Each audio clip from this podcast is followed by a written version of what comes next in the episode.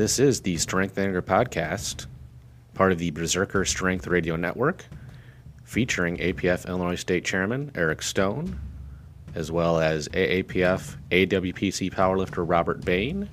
We are coming at you from 2XL Powerlifting in Lombard, Illinois, and you can find this podcast online on anchor.fm. All right, Mr. Bain, here we are, episode 65. Oh, this one's going to be a good one. Uh, I, I did some good research on this one. This is a really interesting topic. Um, seven pages of notes or some shit here. one that I have been kind of wanting to look at for a while. Um, hearing the rumors about this going back to when I trained at Frantz Gym. um, but let's tie up some loose ends. Uh, maybe you could start with the Grace one. Uh, so I cannot officially confirm or deny. Uh, there's a reason for that. But does Grace know Harambe? There's the, the timelines overlap. We'll put it that way. Yeah, uh, of her working with the primates at the Cincinnati Zoo. Well, when we we posted Grace being from the Cincinnati Zoo, I, I guess I'm not necessarily. I'm not, I'm not saying I'm not a Harambe fan, but it's not something that just immediately comes to mind. But it did for others, and uh, the question was, does Grace did Grace know Harambe? So cannot officially confirm or deny, uh, but uh, like I said, the timelines definitely overlap, and she does work with the primates at the Cincinnati Zoo. So uh, does, does great work over there. Uh, does Grace, and yeah, so we'll just leave it at that. Okay, very good. Uh, you you did, however, forget, and I'm glad that this is either brought up or you remembered it afterwards. One of the best lines from the saga that was huge package. I, I did forget about this. Um, it was uh, he was sending, I think, DMs with our our teammate Jan Jennifer Gimmel, and when she was asking him, kind of poking and prodding him about getting on a training cycle, not not the other kind of cycle that he Yeah, wanted yeah. to get on, but like just ac- actual training. like yeah, training. He said, "Well, you know, I don't know if I have time to train right now. You know, I'm I'm really focusing on building my empire." and it's like building your empire, like Christ. like, dude, you drive. And, and I'm, I'm, I don't denigrate anybody's job. Every job has value, and if you work and make money, great. But I'm not sure that driving a delivery truck constitutes building an empire. Correct. If that is your primary source of income and there is nothing else, and based on a lot of the other things he said, I don't know if he had necessarily had the uh, level of intelligence and wherewithal to build said empire. Yeah, so I didn't quite get that, but that was that, That was, was- a quote oh, that that we great. forgot about. That was very good. And then I was trying to get at last week. Uh, it's a Pulp Fiction quote, "The Royale with cheese." Oh, okay, yeah, from Samuel L. Jackson, because I think it's the quarter pounder with cheese Mm-hmm. in England is a Royale with cheese, or somewhere other than the Oh, U.S. gotcha, gotcha. You know, we should ask Emma and Callie. We should have asked them. They, they might know that because yeah. I think it was Samuel Jackson was talking about you know in so and so I think it's in in you know Britain or England it's Mm-hmm. called the Royale with cheese versus here it's called the double quarter pounder with cheese which I actually like Royale with cheese better. I think we're gonna call uh, Pete when he's uh, had a couple drinks the uh, Petey Royale with cheese. yeah, exactly. no doubt. Other than that, Mr. Bain, what is going on? Uh, well, as of this recording, uh, we here on Tuesday night. Uh, Nick and I head to Vegas the day after tomorrow. Uh, her birthday is going to be Saturday. Very excited for that. Uh, so we're going to be spending a few days in Vegas. We actually have uh, actually a lot of things planned. We're going to the Grand Canyon while we're out there. Uh, and then we're Wow. doing, yeah, really excited for that. Uh, so I'll actually spend my wife's birthday at the Grand Canyon, and then we're doing uh, the Avengers experience, the uh, Hunger Games experience was a new one out there in Vegas that just opened this year. Based on the book and movies? Yes, yes. cool. And then we're doing the mob museum because I'm a huge like I love like gangsters and the- the Italian mob and whatnot. So uh, gonna be doing that as well. And uh, squats went okay on Sunday. Yeah, you can check the instas if you'd really like to know, I yeah, suppose, right? Yeah, I I, uh, I got into uh, you know folks have been asking how the gear has been coming along. I did get into a LUP for the first time on Sunday, uh, along with my uh, overkill briefs and some uh, Inzer atomic reps, and I took uh, a thousand nine pounds for for a ride, and uh, still some things to, to work on and clean up, but you know it uh, it felt okay. And I'm not sore today, so I know you talked about the 48 hour rule, and uh, I am not sore, so I'm, I'm Okay. feeling feeling pretty excited about that. My eyes were uh, definitely telling a different story. I'll tell you that much. A Sure, lot of, uh, sure. a lot of red on the on the whites there. But uh, Stone, why don't you? Uh, we again, as of the recording, this past weekend we had our women's empowerment meet, our Mm-hmm. all women run and uh, lifted and meet, run by my wife Jackie, Looked awesome. which ran really well. Um, I did a kind of a, a beta test, alpha test. Thank you. On a uh, live stream, and it did not totally work, but it didn't fail either. Mm-hmm. So there was two problems. A was my computer is not fast enough to process everything I wanted it to do. And number two, I really need we really need a hard line to the internet because I tried to hotspot off my phone. That was an epic failure. Yeah. And then uh, I ran it off the Wi-Fi, which was okay. Like it was, Was, fine. was that school across the street still taking all the bandwidth? Well, or- I don't think so because uh, it was a Saturday. Oh, gotcha, gotcha. So, okay. but the Wi-Fi not ideal. If we could just do a hard line and then, you know, probably get me just a little bit more powerful computer. This is an old, like a four-year-old MacBook Air that I typically use, for, which works fine. for- basically a dinosaur at this point. yeah, I mean, it works fine for most of what I do as far as just you know going on the internet, word processing, Excel, basic stuff. But you know, I was trying to get basically Doing Google searches and whatnot. yeah, exactly. Uh, Googling the internet. Mm, makes sense. ha- type into the Google machine. Um, you know, I had I was trying to put together on the live stream the video, the audio. So, and it was, it sounded kind of odd because you on, you literally only heard the announcer. That was the only audio. Yeah, we were talking about that because the ambient audio has the music, and Right. that typically gets the the Facebook people uh, upset, and so they take it down. So that part worked and didn't get taken down. And then I was also trying to put in the computer scoreboard, which I kept, and also the lights. And that part I had to eventually take out because that was just one too many inputs. When I had three, it was fine. When I went to four, too much for my old computer. So, That's that seems to be a lot. anyways, Mr. Bain, what is You are fake news. Haha, I got an upgrade there. Uh, social media community standards are fake news. Wrong. Uh, no, they are definitely definitely wrong. Uh, so, uh, had a friend who posted something about uh, really just like terrible people who happen to be male, and jokingly, I put in the comment, "Well, men are trash," so you know, there's that. Wrong. Facebook deleted the comment wow? and then put me on Facebook probation. I had the little orange sticker on my Facebook profile that only I can see that says, you know, basically if you if you mess up again, then you're going to the Facebook jail. Quiet. Quiet. I think I was they they thought I was being rude is what was going on. Oh, I don't know if I can find that one right away. Yeah, we got, we got to do the new soundboard. Uh, keep going. Yeah, so Don't be rude. there we go. Complete bullshit. Like I'm and I understand when you're typing something out, you're you're making a joke, but Is satire gone like on A- Facebook? a- apparently, or as long as it is satire that. Now, here's the thing: if I just put "white men are trash," it would have been fine. Hmm. You should try that. I, I may try that, or put like "COVID is trash" and see what happens. oh, that'll get taken out immediately. So, Stone, what is? Oh, stupid thing! Here, didn't even I'll, turn I'll on. do it for you. Oh, this is much better. Hold on. You are fake news. There we go. What is fake news? Sir? Uh, it's, I guess we're both in the same topic this week because fact checkers on social media what are the f- like you know, fu- here's fuck checkers? yeah. I mean, here's the thing. Like, i- if I click on your link and it's a fact check, and all it says is, well, it doesn't have the complete context, and well, that's not a hundred percent true. It's like, uh, you know, if if you want to actually know what went on with, say, a situation with a the highest paid public official in the United States, whose emails were, I guess, not quote leaked, but were forcefully released to the public via a Freedom of Information Act request. Right. If you want to know what was actually in there, just go ahead and check it out. Um, it's not that difficult. You could read what he actually says. And I didn't post anything because I don't post anything like that. But uh, don't tell me that when someone posts something about that, that you know it's not exactly right because that is It's all fake news. It is It's all phony stuff. It didn't happen.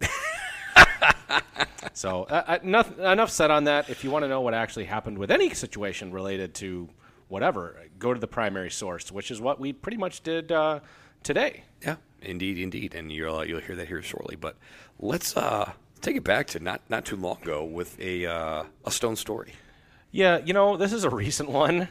And, Very uh, recent. So let's rewind last week on, I gosh, I think it was Thursday. No, it was Saturday. I think Okay. it was literally like the day before we decided to do it. And on Saturday, somebody posted on Facebook Marketplace, one of the powerlifting, you know, Powerlifting buy sell trade. yeah, one of those that they had a monolith for sale for two thousand. And whenever there's a monolith for sale, I mean, we could we at the time we we didn't need another monolith. We have three in the facility, Mm-hmm. but you know, it's always if you can find one for a good price.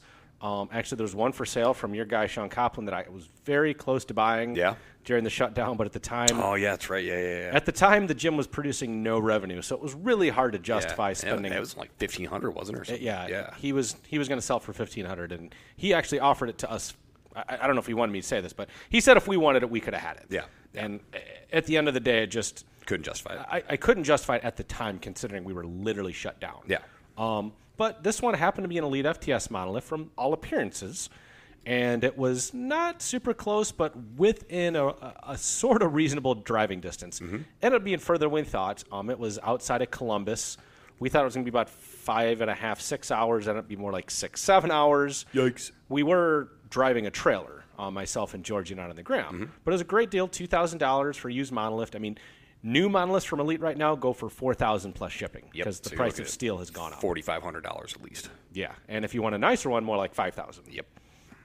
Um, so we get there, and the monolith is on its side. It is not as we as the pictures appeared in a garage upright. We thought we were just going to take it apart like a standard monolith, Right. put it in the trailer. Yikes. It was on its side in one piece in this guy's storage pod in front of his house, and apparently he was paying like two or three hundred dollars a month for this storage pod to sit there with this and like two other pieces of equipment that are not worth Yeah. are hardly anything, and been sitting there for a year. And so us paying him probably saved him money in the Oh, end. yeah, for sure. Um, so uh, the guy's very nice. It was his wife that I'd contacted. He said his wife's the power lifter, um, and he just you know he does not a power lifter. He just trains with them, and so you know he was there being very helpful. Um, and uh, George, myself, and him, we flipped the monolith from its side to its back, and then we try the three of us to pick the monolith. Now monoliths are heavy. Let, let's be clear here. If you're trying to pick a monolith up from a dead position without any carts, because we didn't bring, we have carts. Yeah. We didn't bring any because we thought it was going to be just upright, Right. and we were going to take it take it apart. apart. Right. And so we're like, well, it's it's on flat, so let's see if we can get it onto the trailer because that would make it easier when we move it in. Sure. But no. Uh, I thought that the guy was going to have a heart attack as we were trying to move it. it. It took everything for the three of us to move it about five feet, and that's when I said, "All right, George, Get the let's, tools." Let's start taking it apart." Um, as we were taking it apart, and there was one bolt, as George said, there's always one. There's always one bolt that just doesn't want to, you know, get undone. yep. Yeah, and so George was kind of working on it. Um, sprays from WD forty. We had to. We eventually got it off. Fine. But as we're, we're but as we're sitting there talking, the husband says to me, "Oh, we're just talking about lifting." He said his wife's got an injury. He said his daughter had qualified for the Arnold a couple years ago. Oh, nice. And said, you know, she's taken some time off because she's had uh, had a kid, and that was three years ago. Said Sure. his you know granddaughter, grandson, can't remember, is three. And I said, oh yeah, I understand that my wife and I have two kids, and it's really now that our youngest is five that she's really kind of got back into more serious lifting. She's done some meets, but like you know, really to serious training. Yeah, yeah. And he said, "Oh, is your wife geared?" Now, my assumption is that means like wearing squat suits, knee wraps, Sure. bench shirts, Equipped. equipped, right? And I, of course, say yes. His reply is both. uh, and then I assumed that he meant both the internal and external gear, to which I said no, and that was the end of that conversation. That's hilarious. So the whole way back, George and I kept saying to each other, "Both? Is your wife geared? Both?" So that was the that was the stone story. So we now have four monoliths at awesome. uh, at two XL, which is uh, still, still need two more. So I have four up here to train with, then two back there for the uh, for the for the platforms. I think we could probably get away with one more, uh, two on each platform. I said what I said. Yeah. Uh, l- let's move on though, Mr. Bain. You've got a hot topic for the day. No, not the store. No, no, no, no, no. Not the store in the mall, but uh, the actual hot topic. So the co- hot topic that seems to be sweeping the powerlifting world is: Are compression shorts supportive gear? because you'd be in jail. Yikes. Uh, this specifically stems from uh, USPA Nationals, where a lifter got DQ'd during deads. Uh, if you want to, define DQ'd, like kicked out of the meet. DQ'd, you you go. Like they're Their, disqualified li- from their the meet. lifts do not count. They are Wow. disqualified from the meet. So, for me, I, I, I always I was with it. Wonder about this because I see in the rule book for at least the APF. I did not read the USPA rule book because I just don't care. That compression shorts Don't be rude. I will be rude if I want to, sir. The compression shorts are seen as something that is quote unquote supportive. I disagree because they provide zero support when it comes to the lift. Well, yes, and the question is so the lifter was wearing compression shorts that were visible under or under the singlet legs. I assume. Correct. Correct. And How did it get through all the equipment checks? right, and the other question would be, sure, it is illegal, no mm-hmm. doubt. It's illegal in the APF for raw. It's illegal in the USPA, Right. definitely raw. But is that a purposeful intent to cheat? That at least how does this read in the APF rulebook. Like, if you accidentally have a knee wrap that's like, you know, 3.1 meters because it's been stretched out, is that Right. a purposeful intent to cheat? No. If you're wearing two pairs of knee wraps or I don't know, two pairs of briefs, I would say that's a purposeful intent to Or, cheat. or wearing your knee wraps under your knee sleeves. right, yeah. I would say that's a, that's a purposeful intent to cheat, and Yes. that would be cause for disqualification. Yeah. So, so my, my first thought is how does this get all the way through? How does no one see this? How is this uh, allowed? Now there is rumor and conspiracy. So everybody put on your tinfoil hats. Moment there. All right. Now that you have your tinfoil hats on, let's think rumor and conspiracy. I don't know the names of everybody who was involved in this. This is again what I'm hearing through the powerlifting grapevine. One of the favorites was in a position to possibly lose or get second. Wrong. And this was seen as a way to fix that with, Oh, oh, boy. we have a way that we could EQ this person who is going to give this individual a run and may have a big deadlift in them. So we're just going to make this happen now. Yeah, That is that is the rumoring and, conjecture that, that I have heard. I'm putting it out there in the ether because I just find it interesting. And this that this while sounds like it was a mistake by the referees, potentially a uh, we can't tell if it was intent or not by the athlete. Well, but let's be honest here. We're talking about like basically Under Armour shorts. Correct. Are, that's they're made of the same material that singlets are, correct? Uh, did- most he- of them, yeah. At, he- at least at wrestling cycling. He yes. wasn't he wasn't accused of wearing briefs, correct? Like I do- powerlifting briefs. I heard that on another podcast that yes, he was accused of wearing briefs by them, but th- but not by the USPA. Is that they were deemed as supportive equipment against the rules, not an actual brief. Yeah, if like- that makes sense. yeah, not polyester like Inzer power Right, pants. right. They So were they I- were actually like Under Armour Nike compression Yeah, shorts. they have to be le- legless undergarment. I believe is what the USPA. Yeah, that is reads. yeah, that is the rule, and I get that. But again, I don't think that's a purposeful intent to cheat. I would see that as an oversight, and maybe you disqualify that particular lift and say you got to you got to come up to the, now. What we would do in the APF, we would just say you got to go take those off. The next time you come on the platform, I don't want to see those. Mm-hmm. Right. and that would be it. And if they didn't, then we would red light that lift. I don't know if we disqualify them from the meet. Yeah, but Seems- that, that's why that the that's the only reason that rumor has a, holds a little bit of water for me. It's like, wow, why would you just take this person completely out of the meet? That just seems aggressive. The only thing I could see was that maybe he had the compression shorts pulled up on the squat and the bench. Possibly. And then maybe he pulled them down on the deadlift to order to get a little bit more, you know, sliding on his legs. Mm-hmm. Maybe who knows? Because that's one of the reasons why they're illegal. Although, again, if it goes to mid thigh, you could just have your singlet that low. Right. Now, if it's below the mid thigh, now you're you know you're trying to have a really smooth surface in which to deadlift off of. I, I guess I get uh, that is illegal. It's against the rules. There's no doubt. But big cheat, I mean, very wrong, very terrible. yeah, exactly. So let's move on, sir. yeah, let's go to our Palooza throwback. Throwback, throwback, throwback. Uh, you know, we're gonna do something we don't normally do. Is we're gonna we're gonna hit the next month's powerlifting USA. Typically, we really like to bounce around and hit different eras.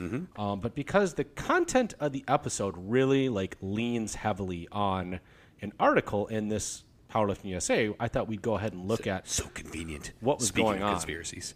yeah, last month we went over January '99, so I I don't think there's too much different in what Bain were do- and I were doing in January versus February '99. Nope. So let's let's see what was going on in the world in 1999.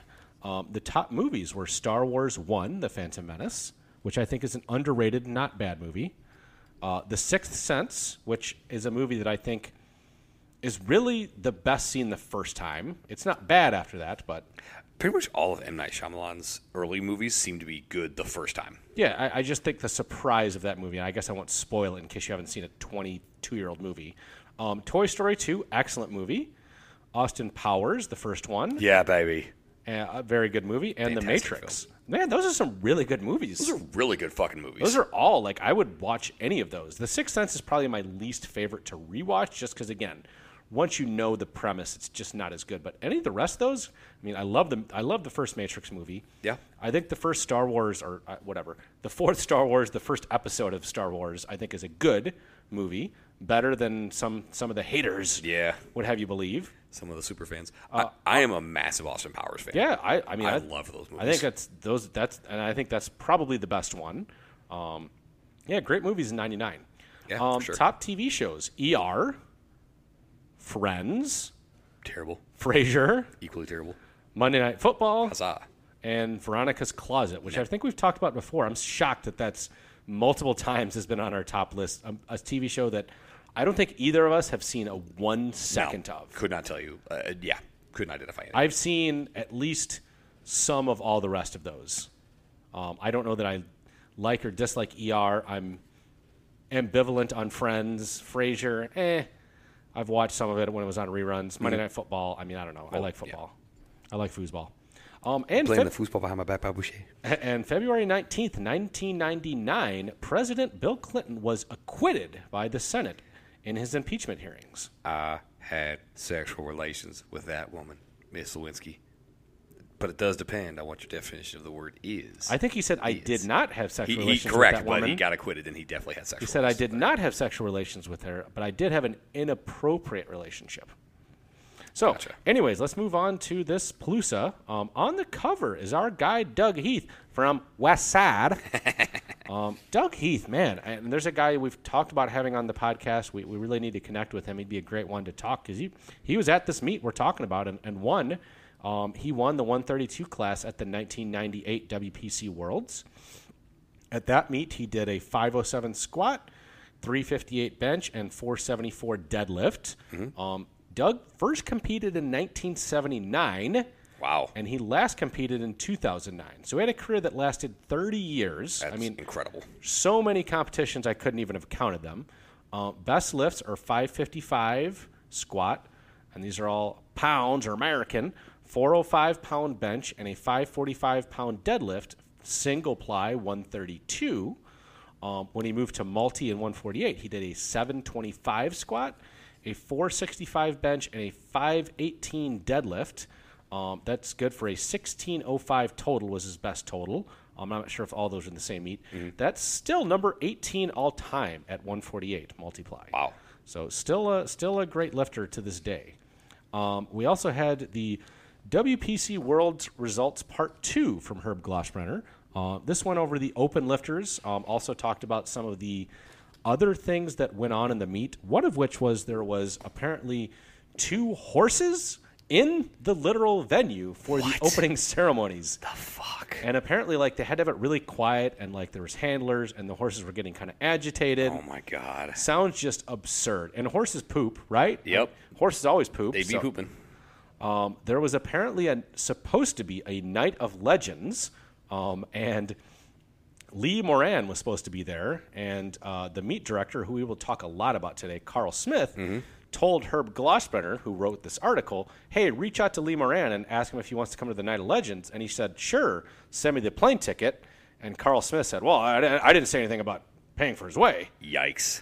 And so I don't know if there actually was a Night of Legend because, uh, like, Lee Moran didn't come. There's supposed to be a couple other people that didn't come. WPC President Ernie Frantz was supposed to be honored, but he wasn't allowed in the meet. Was on the list. Uh, we'll, we'll get back to that. Okay. okay. Um, Herb talked a lot about like the food and other things like accommodations there in Austria. And this meet, WPC Worlds was in Austria, um, as a reminder from last week. Um, apparently, during one of the intermissions, I can hardly believe this was in there. during one of the intermissions of the lifting, there was a male and female stripper that danced on stage. Dude, at the- Austria's fucking lit. what the fuck was going on there? More importantly, what are we doing wrong with our WPC and WPC worlds? Yeah, uh, and for being in Europe, there was a lot of U.S. lifters there. Yeah. um, there was a big U.S. lifter. Anything about the pizza contingent. over there? Oh, uh, yeah, I missed that. Um, according to Herb Glossbrenner, the pizza in Austria was the quote absolute worst in the world. Have you been to Cincinnati, Ohio? Uh, have you been to Iowa? How about that? Or yeah, Cedar you been- Rapids, Iowa, or fucking Dubuque, Iowa, Right, or that- Davenport? Have you been to Dubuque, Iowa? Like, uh, so Awful. yeah, that Herb Glossbrenner. I, I mean, you know what? Th- these reports from Herb Glossbrenner are just This is gold. This is amazing. It's so great. Herb is just such a. I, I wish Herb was still around when we'd started this podcast because he would have been a great guy. to oh, have it's such a good interview. Um, and he was around not that long. I don't know how long ago he died, but it wasn't like he was around when I was around in the sport. 'Cause Right. The Glossbrenner formula, which he- he created, um, was not the formula of the APF WPC when I started. Mm-hmm. Um, there was a uh, results from the USPF quote Worlds. Didn't appear there were any non-US lifters there. Gotcha. The article was written by That one. sounds like IPA Worlds. yeah, the article was written by one Robert Keller. Oh yeah. Um, at this particular meet, Ed Coan went 1,003, Mm-hmm. 551, and 887 at 242. Crazy. And the next closest competitor was like 300 kilos away from What? Ed. Yes, 300 kilos away from. Jeepers. And Robert Keller talked very glowingly about the USPF in this article. And Robert Keller is now the general secretary for the IPF. Yeah, no problem. Sure, So sure, sure. interesting. Um, Doug Daniels, in his starting out section, Mm-hmm. um, he has an article uh, titled "The Dress Rehearsal," basically a mock meet. Yeah, you should do that about seven days out. Um, you know, Doug Daniels does recommend for new lifters. I don't think this is bad advice. Um, I don't always do this, but it's not bad advice. He does recommend about tw- 10 to 14 days out from your first meet, do a mock meet. So, kind of like doing a Fran style squat, bench, deadlift workout. Yeah. Um, he recommends having a judge or experienced lifter watch all your lifts, and he recommends you know kind of replicating the timing of a meet because he says you might have up to 20 minutes you know between your attempts, which is true. A little probably less now, but at that da- time in the 90s it was more likely you know 20 30 minutes between attempt. He recommends warming up and resting, and then taking attempts and resting, doing everything all in one day. Um, you know, taking short breaks between lifts. I think this is pretty good advice for a new lifter. Not a bad idea to, to do, you know, kind of a mock meet. Right. There was an article by Louis Simmons, quote, the By by Louis Simmons, the regulation of training. Oh, okay. Um, it basically goes over the basics of conjugate. We, we don't do deregulation. We only do regulation. Uh, uh, what I thought was interesting was that at this time in '99, he did recommend changing the max effort exercises every two weeks, not Mm-hmm. every week as he recommends now. Um, and it's very, uh, very big on 60% for speed work. Okay. 60%, and I think, and now it's sometimes even lighter. Um, Yeah, see, forty percent. I mean, yeah, he said to stick around the 50 to 60% for the most part. Uh, but it was on like he would talk about like so, a- so me doing seventy percent on Wednesday and then maxing out on Sunday probably a bad idea. Yeah, I mean, he did say that like you know you should be using sixty percent of your your raw bench when doing raw speed bench, for instance. So that's that's not going to be sixty percent of your shirted bench. Um, Ken, uh, how, how do you think you say that name? Lestiner. Lesnar. Lesnar, he basically has an article in every or a column, whatever, in every Powerlifting USA. Um, it's always some kind of rambling, and I try to read it and see if there's anything interesting, but it's just he just goes so all over the place. It's it's hard to understand what the hell he's talking about most of the time. I'm guessing that this particular article was satirical, was tongue in cheek, but his recommendations for supplements are as follows. Oh my god. Number one, eat ice cream. Which I like ice cream. It's delicious. Number two, eat raw meat. Wrong. He said he does eat raw meat. Dumb. Uh, there's, there's like a thing where people from certain parts of the country eat like like raw ground beef. I don't remember what it's called. My parents even talked about. It's called stupid. Well, my parents have talked about even eating that. um, then he says, get a tattoo of your projected goals in an inconspicuous spot on your body. What the fuck? So that's Ken Lester's article Get a from tattoo with your goal. yeah, in an inconspicuous place. Oh my word. Um, there was a letter from Steve Denison, uh, then USPF meet director, uh, current USPA president. and currently dodging Chris Delafave for any answers on this uh, compression shorts thing. Ah, interesting. Um, he basically made the case against a raw division um, in his in his letter to the editor.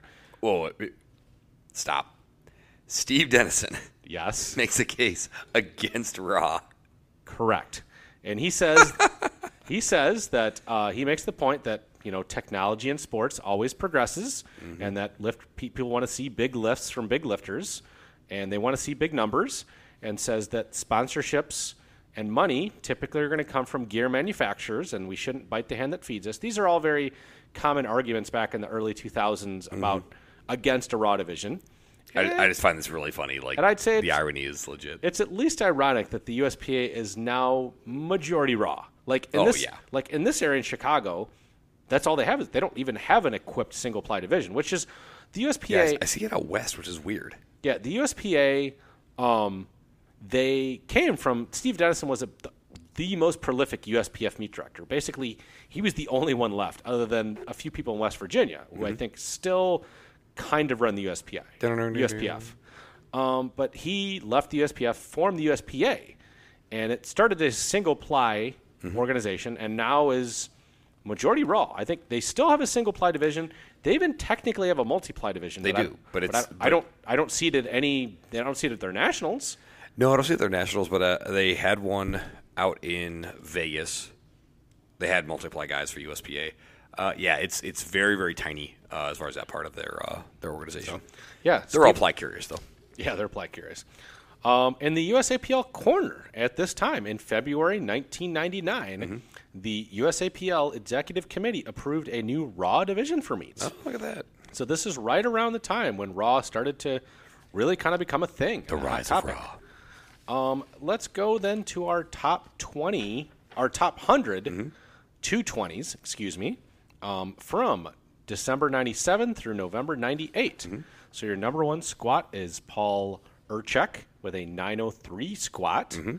Um, your Mm-hmm. number your number one bench press is George Halbert with a 657 pound bench.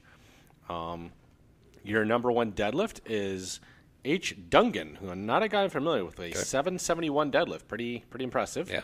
And then your number one total is 2127, Paul Urchuk. Um, that was set in February or in May of 1998. Uh, I don't know if I know any of the other lifters right off the top of my head. Paul Urchek is This really is before the dawn of time in powerlifting. yeah, it's before powerlifting Before, before history started. really even started. Yeah. Um, but uh, somehow there was quite a story to come out of this uh, 1998 to 1999 time frame. Oh yeah, this is this is gonna be So legit. we uh, kind of alluded to this last week um, in our Palooza throwback um, because we had the part one of the WPC World results. Mm-hmm. And this is a topic I've kind of wanted to look into for a long time because I've heard There, there's a lot of legend around this. there is, and I don't know that we're going to get to the bottom of that, but we mm-hmm. have a first person account from Herb Glossbrenner, who was there mm-hmm. at this particular WPC Worlds in Austria in November of 1998. Mm-hmm. So, just to give some background, um, and, and some of this we covered in previous episodes, but in case you haven't listened. Yep. Ernie Frantz and Larry Pacifico and others started the American Masters Powerlifting Federation in 1982. You can hear more about that in our Alphabet Super Powerlifting episode. And I would say even more in our Frantz versus IPF episode. Correct. Um, the major point of contention, at least purportedly, was the IPF not allowing five year increments for masters. I believe in 81 or 82, can't remember off the top of my head, Ernie Frantz ran the IPF Masters Worlds and had five year increments for his divisions, and the IPF said he couldn't do that, and they disallowed a bunch of the records. Um, major blow up. Um, drug testing was also a major issue. Um, the IPF was starting to purportedly implement it, as with the, the USPF. Ernie just didn't believe in that. He didn't. He I mean he knew he shouldn't probably pass a drug test, Right. And so he started the APF as a non-tested federation. Um, the APF itself, the American Powerlifting Federation, when it when it went from the AMPF to the APF, um, it was formed as a non-profit sports organization, which it still is to this day. So it's not like a 501 what is it 501 503c Yep. it's not a charitable organization that you could donate to and write off on your taxes so it's not a charity sports org uh, Though if you want to throw money, then they're going to accept it. Sure, but it's not a, a charity not a nonprofit. Um, but it's basically organized as a nonprofit sports organization Mm-hmm. with, with a board of directors that elects officials and controls the organization. Right. But Ernie's at that at that time in the 80s and even at this time of uh, what we're talking about in the late 90s, Ernie basically had control over the APF. Right. Um, in I thought it was the World Powerlifting Congress started in 1986, and that's what at least we list on our website, the APF WPC. Um, that's when the first Worlds was held. Um, and this, you know, it kind of started basically as a cooperative of other people that probably didn't want to be part of the IPF and form their own, you know, country organizations with similar rules and wanted to associate with the APF and Ernie. However, Ernie s- organized the, the World Powerlifting Congress as a for profit corporation, um, which it still is. I was told And obviously, because it's a corporation, very evil. yeah. I was told that Ernie offered stock to some of the member countries in the 90s. but- Yikes. But, nobody took him up on that. Um, so basically, Ernie at this time and from the start owned the APF. Mm-hmm. So lock, stock, and barrel. Ernie Frantz owned the WPC. He did not technically own the APF, but he had ostensibly had control of it because everyone followed Ernie, which, Right. as we'll find, was going to be very similar with the WPC. Yep. Um, this uh, the article in this Powerlifting USA is called "The WPC Controversy" by Herb Glossbrenner. He lays out much of the same background that I did above, but this article claims the WPC as a corporation was formed July 1st, 1984, which I guess I have no reason not to believe Herb because he's he was a historian of the sport and Well, if it was formed, I mean, it's not even active. yeah, uh, fair. He might have around that time had the idea of the WPC, but hadn't been able to implement it. Right. Um, and Herb claims that Ernie, at this time in '99, held 99% of the shares, and his wife Diane owned 1% of the share. I, I, I'm not exactly sure exactly what type of organization the WPC was formed as. It was formed in Illinois, which it still remains to be. Um, but again, it's a, Herb and I are in agreement. At the end of the day, Ernie owned the WPC and owned it in 1998, 1999. Right.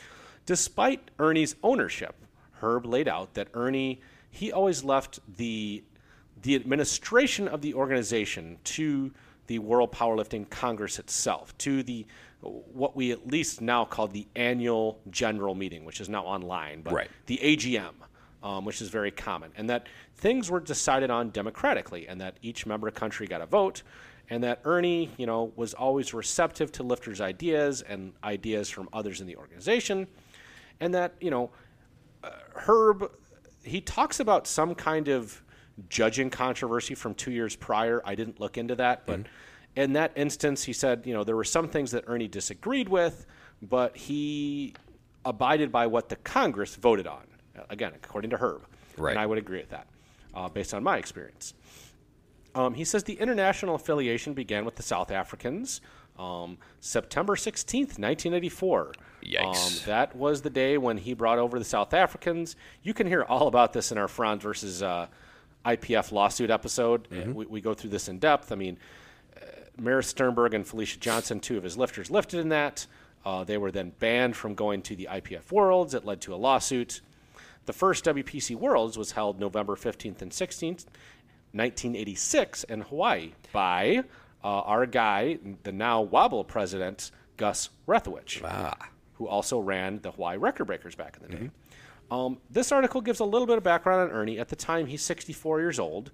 I thought one interesting note is that he said that him and he and Diane, his wife, um, did an 1,100 pound two person deadlift. Wow. So pretty That is impressive. very impressive. Yeah. Uh, our second, our our antagonist is one Carl Smith, uh, who was the meet director of the 1998 WPC Worlds and the uh, president and founder of the Austrian Powerlifting Congress (APC). Okay. Ironically, Carl Smith was born in the New, uh, born in New York in the USA, and emigrated to Graz, Austria at age 21. In 1978, he became an Austrian citizen, and it sounds like he began became in, uh, involved in powerlifting in 1987. I could not find any results of his, but I'm not sure that like Austrian IPF, you know, meet results would have made their way into a magazine that Open Powerlifting could list. Right, right. I'm just going to go off the account of Herb and assume that he did indeed at least compete some. Um, and after some conflicts with the IPF affiliate, uh, Carl Smith formed the You Aust- that conflicts with the IPF. yeah, exactly. He formed the Australian or Austrian Powerlifting Congress in 1993 Mm-hmm. and became a member of the World Powerlifting Congress. Are they still uh, members or no? They are not. Yeah. Well, there might be an Austrian affiliate, but the Austrian Powerlifting Congress is not. Got it. Uh, rep- I, I haven't seen any Austrian lifters in a while though, um, but there could be. I'm not. I'm not sure on that. Um, Maybe they're hanging out with the Kenyans. reportedly, Carl Smith's best lifts were 837 squat, Mm-hmm. a 485 bench, and a 749 deadlift at 275. Solid. Um, I would say pretty good numbers. In 1997, Carl Smith, uh, I, I, I'm not sure if he formed it or was part of the forming, but they formed the European Powerlifting Congress, um, and he ran the European Powerlifting Congress European Championships in 1997. And I think maybe based on his experience there, he was awarded the 1998 WPC World Championships. And this is where it all goes downhill. So uh, there was quote during the APF judging controversy two years ago, and th- her, this is a quote from Herb Glossbrenner. Um, I'm not sure what that judging controversy was. We could maybe try to find that and do it in a Palooza throwback in a future episode. Sure. Do I'm little- assuming it was just ends on that one. I'm assuming it was just high squats being passed Yeah. because that's you know common with multiply. Um, High, Carl, high, high benches. yeah. Carl Smith expressed, quote, concern about bogus lifts and bad refing in the APF. And Herb Glossbrenner basically traces the uh, tension between Ernie Frantz and Carl Smith to this incident. Um, but the first warning sign that there was any issues between the two went back to a meet in Las Vegas, and it doesn't like. Uh, I'm I, I, again. I didn't do research on like the last time there was a like a Worlds in Las Vegas. I know there's Worlds in Las Vegas in 2000, but this was after this time period. So purportedly, Carl Smith uh, after this meet in Las Vegas, Carl Smith wanted to immediately have a meeting with Ernie after the meet. Ernie had apparently promised his crew a meal, probably his spotters, loaders, helpers. Usually a good idea. Yeah, and and Carl Smith insisted on an immediate meeting. Mm-hmm. Ernie said it would have to wait until after dinner, and Smith quote went ballistic, and Classy. it, and it turned into a shouting match between him and Ernie. Wow. So, uh, in 1998, about six months out from the WPC Worlds, uh, the assigned Worlds technical director, Edith Pungrass, sent a letter to all WPC member countries. And this would be very, like, in general, I would say this would be out of sorts. Like, the technical director of Worlds, I don't know why they would have authority to send out a letter to the member countries. Like that should go through the WPC office, Right. Which I'm sure was at Frantz Gym at the time. Um, but it basically said that suit and shirt patches were had to be something that were repairing a tear, but it could not be quote for an enhanced supportiveness. So you couldn't Okay. just add a patch to a suit or a shirt just because you wanted it there. Like it had to be something that was repairing a tear. And as a reminder, even at this time, the APF WPC was multiply. Like Ernie mm. Frantz had multiply squat suits, multiply bench shirts. Right. Denim bench shirts were definitely a thing. Canvas squat suits were a thing, and many patches on those from Frantz Gym were very, very common. Right. And it seems like Ernie kind of just let that lay there, um, but then decided as his lifters were heading to Worlds, some of them were kind of worried, thinking like, "Hey, is our gear that we bought from you, by the way, um, going to be legal?" And so he sent a fax. Ernie Frantz sent a fax to Carl Smith. It's just ironic the time with faxing. Right. And this was sent on October 27th, 1998. And I believe the Worlds were to take place that first full week in November 1998. the Right. WPC So fair, fairly close. Yeah, about a week or two out. Um, and the fax said the following Number one, all patches were legal, whether they were to repair tears or not. Number two, no head referee shall call depth on squat if the side referees give a white. Should, should call red. Right. They, they, you, you shouldn't give a red light on depth Got in it. the squat. Um, any protests of calls must be made immediately by the lifter. And number four, the AWPC was voted on as a, and approved the Amateur World Powerlifting Congress, the drug tested wing of the WPC, and it was going to have its first run in 1999. Fantastic. So those were the four points. Um, but included in this letter included a paragraph which stated that all four items must be adhered to by all member countries or uh, and officials or said officials could be expelled from the WPC with no vote. Wow. Full go fuck yourself. So I think it was very strongly saying these are the rules, these are what's going to should be followed at the worlds, and if they're not, we have the right to basically boot you out. Right, right. And this apparently enraged Carl Smith. Well, if a meeting's gonna make him go ballistic, I'm sure this just made him like punch Yeah. a wall like a Kyle. Uh, so Smith, Carl Smith, sent a fax back to Ernie Frantz. Oh My God. October 30th, 1998. This is literally three days later. Yep. Number one, non recognition of Ernie Frantz as WPC president. Okay. Number two, declaration banishing Ernie Frantz from the WPC worlds Banishment. and said he would be subject to arrest if he showed up at the meet. Wow. Said three, the situation will be discussed at the Congress meeting on Wednesday, November 4th. Number four, termination of Ernie Frantz as WPC president. I- don't know why you need to terminate him if he's already non recognized. Right. But uh, whatever. Um, asked for proof of Ernie Frantz's, quote, ownership of the WPC by December 15th, 1998. Number five, Brian Smith of the UK. I don't know if there's any relation between he and Carl Smith, but mm-hmm. they were buddies. Brian Smith of the UK had been appointed interim WPC president. My question: appointed by whom? I'm more thinking of if Ernie's the WPC president and the APC is choosing not to recognize him, then you're fucking out of the WPC. Well, he. I, I, Like I, I just I don't understand where Carl Smith's Well- authority is coming from. Well, because he had the worlds. Uh, basically, he, he was the meet director of the world, so he felt he had control.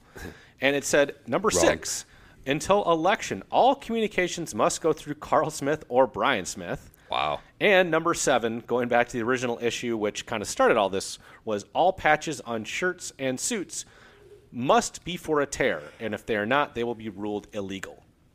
Wow. So again, on whose authority does Carl Smith non-recognize Ernie Frantz? Yeah. It, it was this like you know what this was? He said not my president before it was cool. Right. It was hashtag not his president before there was hashtags, and it was just a pound sign. So Pound pound sand, Carl. just to give some background, and I, I, I chatted with uh, Rickey Dale Crain, who was at this particular event. Um, his son did like an exhibition with a couple other young kids.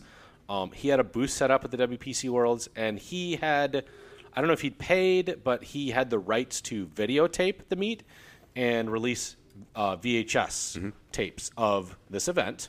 Um, according to RDC, uh, he said that Carl Smith was very well politically connected in Austria. Gotcha. And so he knew a lot of government officials. And, and, and again, just to give some context, in other countries, to, in order to run a sport organization, it has to be recognized by the government. Right. And, and uh, I believe Austria is one of those countries. And so even though he was not, and there are some countries where they will only recognize the IPF affiliate yeah, France was that for a while. which is part of the reason why the IPF has such a stranglehold on powerlifting in many parts of the world. Yep. Now, uh, apparently, Carl Smith had leveraged his way to making the APC, the Australian Powerlifting Congress, a recognized sport organization in Austria. But he was well connected and new government officials and new police officers, and thus, you know, RDC said, "Hey, I didn't." You know, I couldn't really do too much. He said, I kind of had to stay quiet and just let things play out. Right. Even though he knew what was going on probably wasn't ideal. Sure. So, Carl Smith canceled Ernie Frantz's hotel reservation at the Meet Hotel. Wow. Because of this, Ernie had to stay around 10 miles out of town. So he still came. He didn't. He just said, "Fuck you, I'm coming." He did not bring his wife over because he felt his wife usually accompanied him. He said, "You know what? Given everything going on, I'm going to leave Diane Frantz at home, Right. and I'm just going to go myself." Right. um, Herb Glossbrenner said he tried to be a go-between between Carl Smith and Ernie Frantz. Right. Um, and he tried Herb Herb Glossbrenner tried to get Carl Smith just to allow Ernie access to the venue and to to try to talk out what these matters. Because if you really break it down, what was the major point of contention? In this case, it's the the patches. Right. It's the- and and that's it. It's basically that's the only real bone of contention. Right. And- I mean, it's that, but it's also power. It's it's clearly power. And, Right.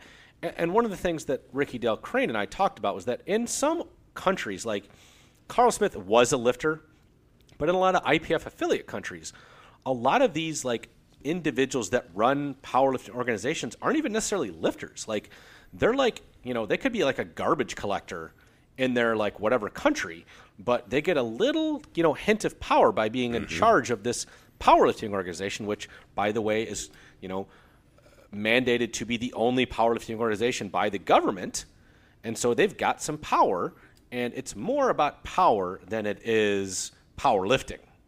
Right. So Herb tried to be a go-between. Carl Smith basically refused to discuss any of these issues with Herb and got angry. Um, then Herb talked to the supposed interim WPC president Brian Smith. Appointed by whom? Yeah, appointed by whom? Brian Smith said he was angry about Ernie's mandates, but he said after they eventually talked, he said, you know, he didn't necessarily want to be interim president, Right. but you know, he he agreed with Carl, but he did think that Carl Smith had treated Ernie wrongly. Sure. Um, Jan Vanderwigge, who is a guy who um, was from Wisconsin, still around at meets here and there. Um, he said he tried Jan tried to talk to Brian, but Brian basically wouldn't talk to him. Wow. And this, This, is this is just sounding pettier and pettier.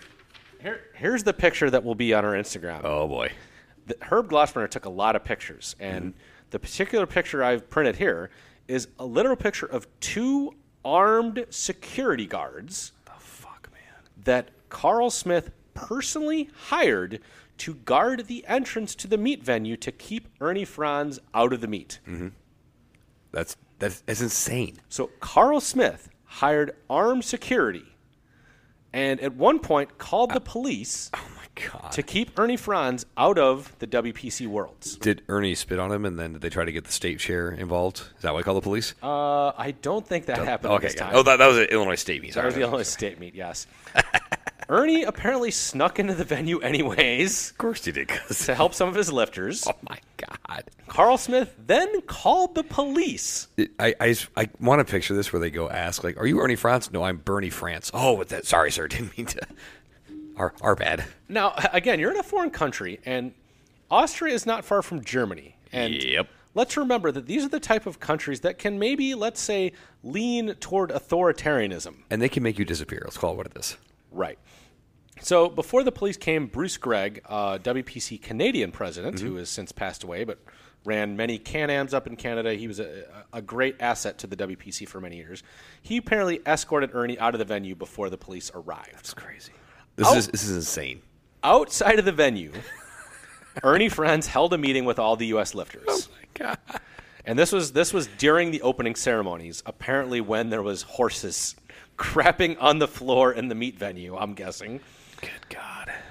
And many lifters said they should boycott the meet and said they'll be the sacrificial lamb and we should all just boycott. Ernie said, no, we should not do that. And he said, you guys are here, you've trained for it, you should lift in this meet. And let's get through this meet. I'll figure everything else later, is Right. basically what he said. 'Cause- and uh, what was decided at that meeting was that Jan Vanderwigge uh, from Wisconsin and Gary Baum, a local guy who was a wrestling coach and was a lifter with Ernie and was an official. He actually was at, uh, he coached a bunch of high school guys at the first APF Nationals I went to in Aurora in 2000. Yeah, in 2000 was my second meet. Oh, nice. Gary Baum was there and yelled at me after I missed my first two squats and said, "You better not effing bomb." um, so uh, he's since gotten out of the Bas- sport. basically, don't fuck it up. Yeah, he's he's since gotten out of the sport, but he was a big uh, guy at this time, Hmm? um, and they were basically supposed to be Ernie's ears and and eyes. Right. Um, So let's let's go to the Congress meeting, that, Mm-hmm. which was held on Wednesday, November fourth. Um. this is after the meet's over.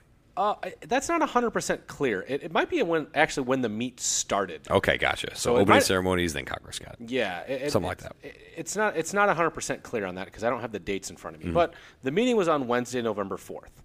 Herb Glossbrenner, who again was is, is the one writing this article of the Glossbrenner formula, he's like the powerlifting statistician. Mm-hmm. Um, he's the press at the meet. Um, Herb was invited by the interim president Brian Smith, Mm-hmm. um, and that apparently was not favored by Carl Smith. Dude, Carl's a piece of shit, man. like everything I'm hearing is this, he's just got this fucking Napoleon complex. He was apparently a big guy, though. But Uh, in attendance at this meet, he Ain't that big. uh, in attendance at this meeting was Carl Smith from Austria, Mm-hmm.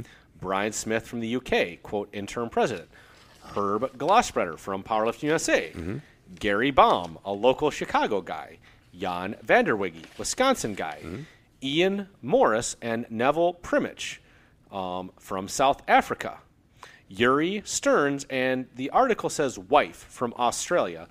I'm going to guess this is uh, Andrea Stearns, who is still involved in WPC that's dope. in uh, Australia. She was at the 2018 WPC Worlds and was judging. By the way, Australia, could you guys put in some bids for some world meets? That would be really cool. They were supposed to run the Worlds a number of years ago. Something happened and it got moved.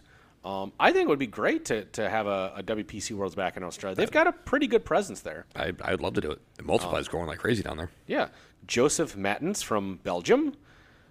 Uh, Hazvitz Inambut from Pakistan. You did what to your butt? Bruce Gregg from Canada. Aladdin Aliv from Uzbekistan. Brian Batch. That's Azerbaijan, by the yeah. way. Brian Bachelor from Great Britain. Gosh, there's a story we could tell about Brian Bachelor another day. Ooh. Um, reps from Finland and Germany who were unnamed, and Herb just said he just didn't know who they were. Okay. Um, he said, you know, sorry, I just, you know, I tried to write down everybody I could. Um, Ernie Frantz was prohibited from attending the meeting. So the meeting started was opened by Brian Smith, the interim president, who seemingly ran the meeting and opened the meeting by saying he was coming at this from a neutral position. Right. Um, the first person to talk, however, was Carl Smith, meet director of 1998 WPC Worlds, and Supreme Leader Smith. and he read his proclamation, which we ran over earlier. um, his seven point proclamation. You know, not recognizing Ernie Frantz as the president, um, talking that uh, they're going to terminate Ernie as the WPC president, um, saying that elections will happen soon, patch is not allowed, all that stuff after you know he said basically he read his proclamation and said all member nations should have received his fax um, stearns from australia immediately spoke up and said he received no such notification Okay. ian morris from south africa who's a big uh, l- let's go back let's give some context south africa was banned From like everything. like because of apartheid, which you know is terrible. I don't agree with apartheid. I don't think anybody does, but I don't know that everybody in the country was in, involved in that decision. Right. And so South Africa was banned from powerlifting basically, and Ernie Frantz said, "I'm going to depoliticize the sport. I'm going to allow South Africa to have a powerlifting organization associated with the WPC, and that's how the WPC kind of started. And so I would say South Africa always is going to have a debt of gratitude to the WPC. And another crazy story is Yeah. in the 2000s when the South African government came in and was going to drug test everybody in the meet, The entire U.S. team ran out. and the U.S. team ran out the back door. And I don't think it was back. I think then WPC was banned from South Africa. This is another story Yep. I would love to dive into. Could Um, get Mr. Mosier on here for that. Yeah. he was there. Yeah. And it it was banned until I want to say around that 2017, 2018 time. Mm-hmm. But uh, Ian Morris, then, it sounds like he spoke up quite a bit and he questioned the legality of these proceedings. Oh, so maybe saying, "Who the hell are you?" Uh, Carl Smith said he didn't recognize any official from South Africa because there was no official election in South Africa. So okay, Ho- hold on. So Carl Smith basically says, "I don't recognize you." Therefore, like he, he literally is just the the schoolyard bully going, "Ah, you don't count. You don't count. You don't By- count." By the way, Carl Smith started the Australian Powerlifting Congress. Austrian. Austrian. Correct. Sorry. Austrian Powerlifting Congress, the APC. Was he ever voted in, or did he just start the organization and was He the owner? recognized himself, exactly. and you know what? I look myself in the mirror. I recognize myself. I'm the president. Stearns asked. Uh, I'm assuming your uh, Andrew is, uh, and Andrew would be another great personality. She's obviously been along, uh, Yeah. around for a long time, and uh, is a great official with the WPC. Very strict but fair. But Uris said, you know, why isn't Ernie Frantz being allowed in this meeting Yeah. to speak for himself? S- Carl Smith said Ernie Frantz was was not recognized, and because he was not recognized, there was no reason for him to be present. Well, I, rec- I I think again, if I'm feeling snarky, my response is, "Well, I recognized him. I saw him outside." Brian Bachelor, who would have his own political issues in the later 2000s, Oh my word. um, said this these proceedings were basically a one man political crusade to seize power. Oh, look at that. It's like just like I'm calling it. And you know what? I kind of agree with Brian Bachelor. I 100% agree. this is where it gets really interesting. Right. Ian Morris then speaks up again and said that Carl Smith was circulating a letter basically like ripping on Bruce Gregg, WPC Canadian president, Mm-hmm. Right. saying that he was not of sound mind and shouldn't be capable of running the 1999 WPC World. Dude, Carl, what in the fuck, man? Now, just just again to give some context, Still so much more. just to give some context, usually worlds would be voted on two years in advance. Right. So I'm sure at the 1997 worlds, Right. they voted on the 1999 worlds. So it was already known at the 1998 worlds hmm? where the 1999 WPC worlds were going to be held. It was already known that WPC worlds in 1999 were going to be held in Canada, run by Bruce Gregg, a very capable meet director And of sound mind. and of sound mind and a supporter of Ernie Frantz, which is very important. Oh, so did they not recognize his mind soundness? Right. Apparently, Bruce Gregg, and I, they didn't really go into this, um, but Herb Glossbrenner did say that Bruce Gregg had some previous issues with drugs and alcohol, but Mm-hmm. had been sober since 1988. So, like, literally 10 years prior to this. That's Um, and th- but he'd had some issues, and he didn't go into what it was. I don't know if it was a DUI. Mm-hmm. I don't know if he spent some time in jail or prison. It doesn't really matter. Um, eh, by all accounts, Bruce Gregg was a very, very competent meet director um, and an excellent, you know, promoter of powerlifting. Um, around this time, Jan Vanderwege and Gary Baum, who again, Ernie said, I want you to be my eyes and ears, basically. They spoke up and, you know, tried to say that you know, everything that's been said here is a lie and that Ernie Frantz should be the recognized Right. president of the WPC. Everyone in the room was getting very angry at this point. I'm assuming that it was like a straight up shouting match at this point. I- Yeah. I, and it's all Carl going, I, I should be in charge. And he goes, why? And I'm assuming that parliamentary procedure was probably basically thrown out the window at this point. Right. If it was ever being adhered to, I don't know. Um, and Carl Smith just quickly closed the meeting and said it was over. And he and his wife and Brian Smith exited wherever they were. Exit stage left. Yeah, they just exited. Um, purportedly, Herb Glossbrenner, uh, and this this would certainly prove to later be true, not immediately, but but the report from Herb Glossbrenner was that Carl Smith wanted to oust the APF from the WPC and replace them with the USPF Dumb.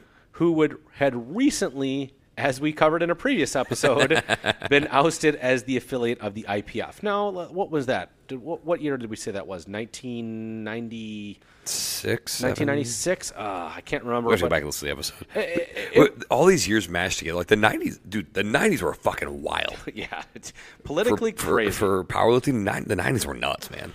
Um, and there was also a report that Carl Smith was going to recreate the WPC as the World Powerlifting Council, Dun, dun, dun. also with the initials WPC. WPC. Well, then all, all of his, you know, t-shirts match, so. um, and was going to have his own WPC Worlds the next year. wow. Um, apparently, upon returning, this is th- another crazy part of this story. Upon returning to Canada, Bruce Gregg and his wife were literally strip searched in the airport. What the fuck? There was an anonymous tip that they would be bringing anabolic steroids back into the country, and Canada is very serious about their drug policies. yeah. And so Bruce Gregg said he and his wife were held at held at the airport for over two hours and were literally strip searched in the airport. That's in- that's and crazy. Herb Glossbrenner This is before they did that kind of shit. Like they, yeah. yeah. And Herb Glossbrenner said, you can guess where that anonymous tip came from. He doesn't come out and say it, but he certainly alludes to that it was from Carl Smith. Dude, is Carl Smith still alive? Does anybody know? He is still alive. He is out of powerlifting. Um, he got out of the sport. So what's the aftermath of this? Now, Yeah. I, I, I mean, what's what's clear and obvious uh, since Ernie Frantz was associated with the WPC until he sold it to Kieran Kidder and was still associated with the organization until his death. Mm-hmm. Right. Uh, this coup, this takeover, Attempt. clearly did not work. No. Um, the aftermath is that Carl Smith and his cohorts would go on to form the WPF, the World Powerlifting Federation. Sure, sure, sure. Your brother has wronged you, therefore start your own. Exactly.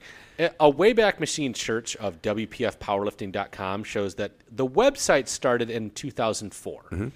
The history of the organization on the website said it was formed in 1999, and they did have a Worlds in uh, in Las Vegas in in 1999. Nice. But it was shortly dissolved shortly thereafter. Oh, look at that. Yeah, yeah. it sounds like he reformed it then in that 2003 2004 timeframe. Mm-hmm.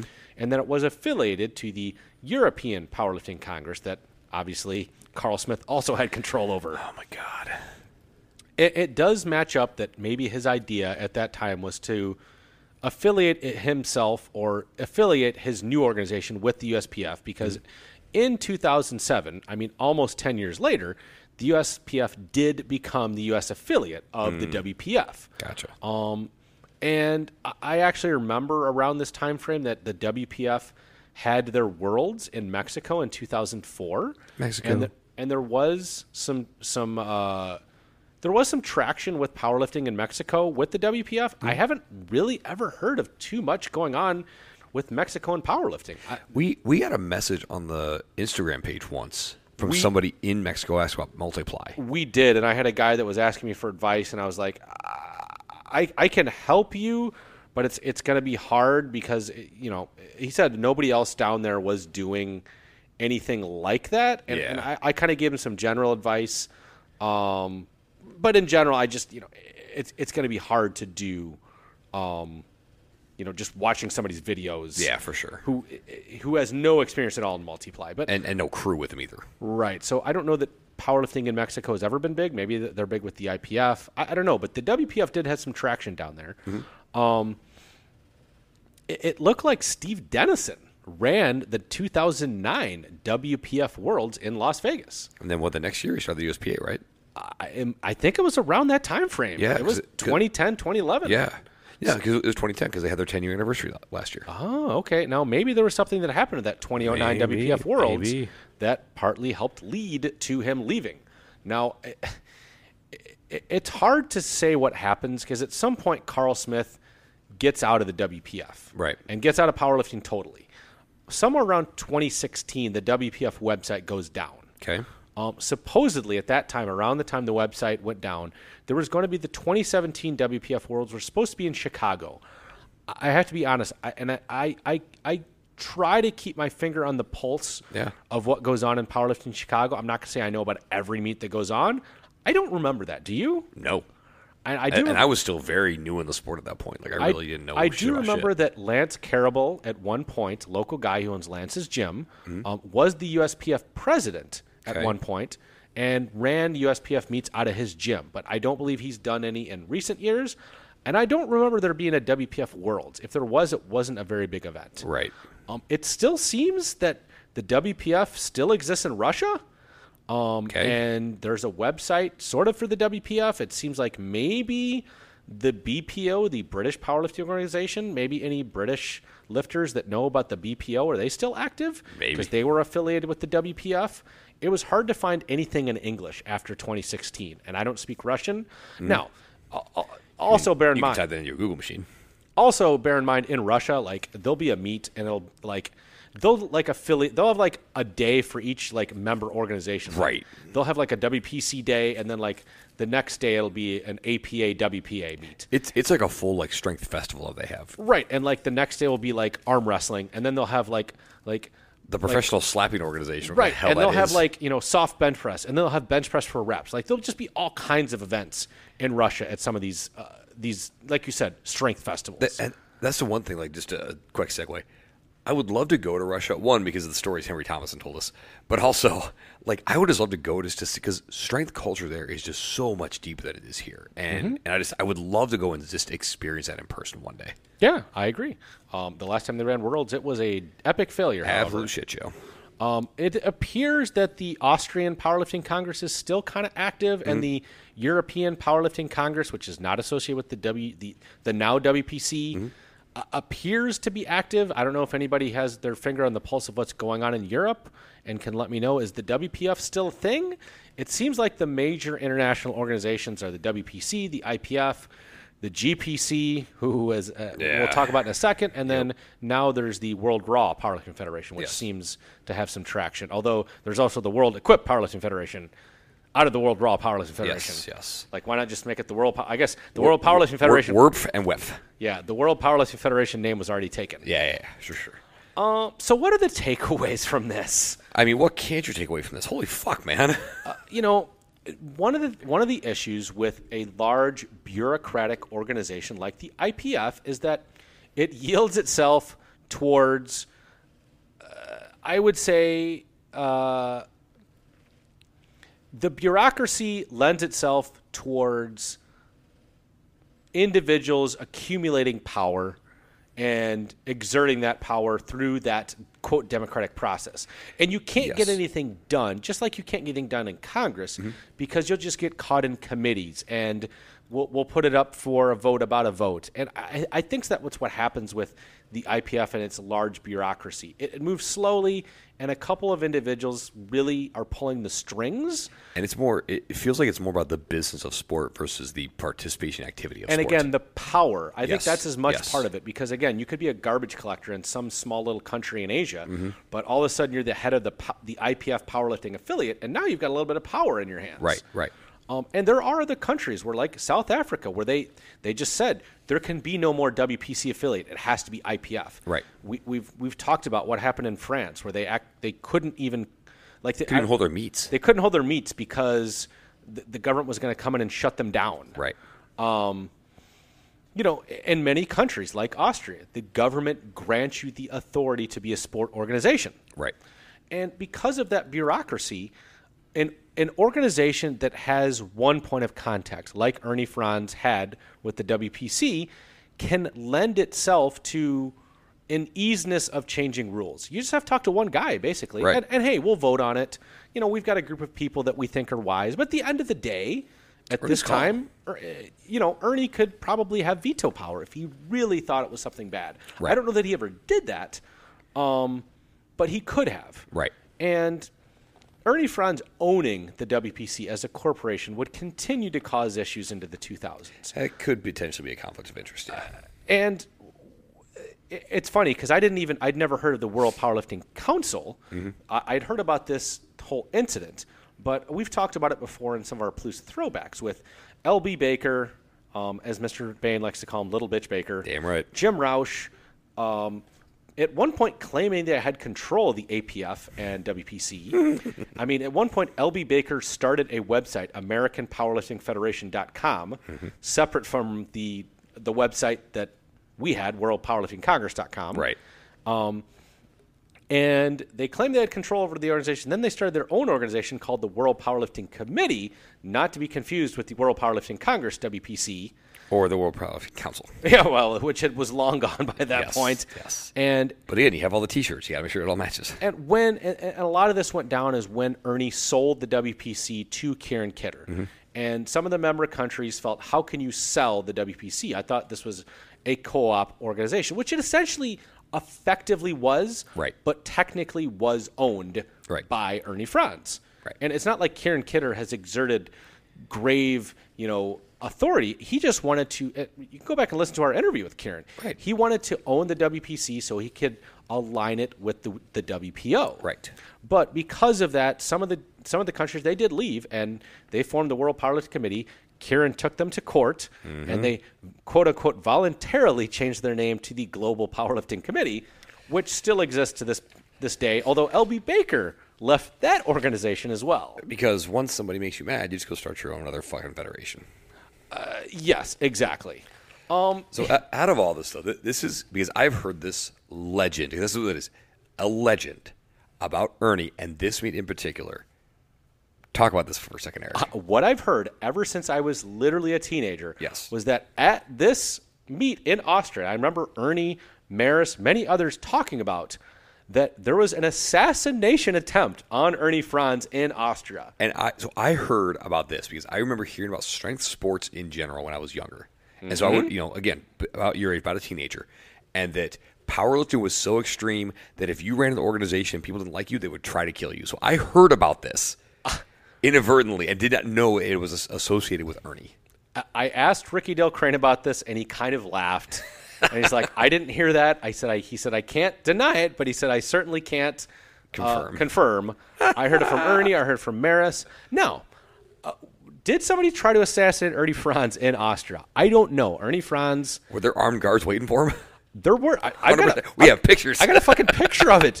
There was literally armed guards there. Now, did Ernie exaggerate? Did he stretch the truth a little bit? I don't know. But at the same token, it sounds like Carl Smith was fucking crazy at he this was meeting. hell bent on this shit. He wanted to control the WPC. Here's what he didn't realize. He thought that other or other countries and other people would fall in lockstep, like things would happen in Austria. Right. He took an Austrian type of political approach Mm-hmm. to a cooperative WPC. And what he didn't realize is that people weren't loyal to the letters WPC. No. They were loyal to Ernie Frantz. Exactly. And at the end of the day, if Ernie said, no, we're not doing that, they were going to say, we're going to go to the Worlds in Canada with Bruce Gregg that Right. Ernie says is the actual WPC Worlds. Because, at, so uh, again, we've seen it throughout history in the U.S. in powerlifting. Somebody gets mad, they just go form their organization. Right. The barriers to entry are not that high. No. Um, the people at WPC followed Ernie Frantz because of the relationships he's built through 15 years Right. of running the organization. being a good person, serving people. And I mean, look at even in this situation where Ernie could have easily pulled that entire meet apart. He said, No, you guys train for this. Go lift. Right. He said, you know what's important is you go and lift. Right. I think that speaks volumes one to his character, but also to like truly what he was focused on versus Carl screaming at people and then exiting the stage left when he didn't get his Right. way. Ending the meeting. Yeah. It doesn't sound like it was a very long meeting. Just Just take my barbell and go home. having fucking horses in the opening ceremonies And strippers. and strippers during intermission. I, I, I am in favor of the latter. I, I will say that. Eh, I don't know. Uh, But is it possible? Now, I did, Rickey Dale Crain did in, emphasize to me that Carl Smith was a well politically connected person. Is it possible that Carl Smith had a hit out on Ernie Frantz? He canceled his hotel reservation. possible, man. He banned him from other hotel near hotels. He had the police called him. He had armed guards preventing him from entering the venue. That's, that's Is it insane. possible he put out a hit on Ernie Frantz? I mean, given again, It was. It didn't how- succeed. It didn't That we know for sure. Given the other things that seemed just so extreme and how just it f- singularly focused he was on taking control of the WPC, I don't think it is out of the realm of possibility. And again, we have a picture of two armed guards waiting for Ernie. I don't think it's as I say to my son sometimes. I don't know that it is possible. It's not I don't, probable, I don't know that possible. I don't know that it's probable, but it is possible. Um, this is definitely the time because I've heard about this story for years. Yeah. this is definitely the incident. This is the time that Ernie talked about and that I heard Maris talk about. Um, the 1998 WPC Worlds. Unreal. Sounds like a fucking crazy ass meet. Unreal. Anything else to add, Mr. Bain? Dude, the 90s were fucking litty. I'm telling you, man. The USPF is getting kicked out of the IPF. Robert Keller's getting kicked out of meetings. Ernie Frantz is banned from the venue. Ernie Frantz is going to get killed in public and shit. Like, it's just, it, shit's wild. It was crazy in the 90s, no doubt. Um, what do we got coming up? We, Mr. Bain has been working hard on some interviews, some very oh, we good got some interviews. good interviews coming, baby. Um, should I, should I say who it's going to be? No, let's let's keep it a surprise. Okay, we'll, we'll keep it a surprise. We'll give it a we got one. Uh, we've got one on the books, and Yes. sometimes we've got people we've talked to that are willing, but you know, with their schedule, my schedule, Bain's schedule, it's not always easy. But we Right. got one on the books. We've got a couple other in the in the can. Yep. It's it, they're. I'm going to tell you right now. These they're going to run the spectrum as far as like powerlifting experience and uh, and history and knowledge. People are going to be real excited about. I, I think all of these, honestly. Yeah, no, I agree. Um, I, I I- after talking uh, the other week with uh, Mr. Peter Royo, I do think that an episode on coefficients would be, Actually, it would be good. I think, would be good, and I think the may- Rolling Stone coefficient. I think maybe uh, I like that Rolling Stone coefficient. I think maybe bringing on a smart mathy person like Jackie to talk about the math behind it to stupid people like us that aren't math people. I'm not a math person. No, no. Um, I'm okay at math, but I'm definitely not like Jackie.